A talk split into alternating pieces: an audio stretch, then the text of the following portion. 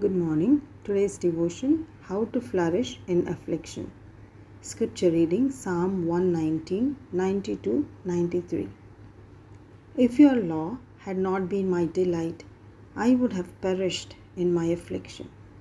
I will never forget your precepts, for by them you have preserved my life. Afflictions take us through unbelievable places. Death seems a very good option to escape all misery. Quite a few succeed in taking their own lives. This is what the evil one aims at. The psalmist says, "Had it not been for your word, I would have been long gone. Your word lifted me up. Your word sustained me." It is not that David had picked up the scriptures when he was afflicted. No. He was an ardent seeker of God's word. He always spent time reading the law and meditating on his word day and night. The book of Psalms begins with the psalm of the benefits of delighting in the word of God. The word of the Lord was sweet to his soul.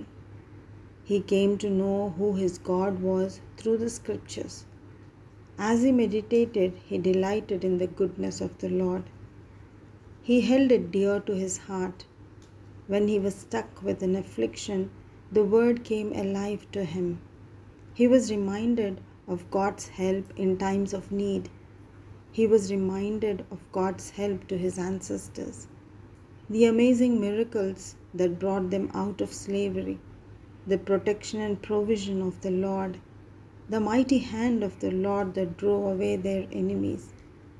When he was on a run for his life, he remembered all the promises that he had engraved in his heart. He meditated on those words. He encouraged himself in the Lord. Afflictions come, but they cannot consume us away. God has placed his wonderful word in our hands. David said, "Your law has been my delight." Where do we turn to in our sorrow or our affliction? Not to our friends or family, but to the Word of God.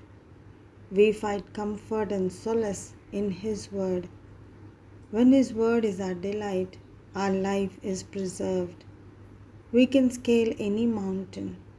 We will still survive. We will still be in the land of the living, prospering and flourishing. Dear Lord, thank you for lifting our spirits up by your word, which is our life. Amen.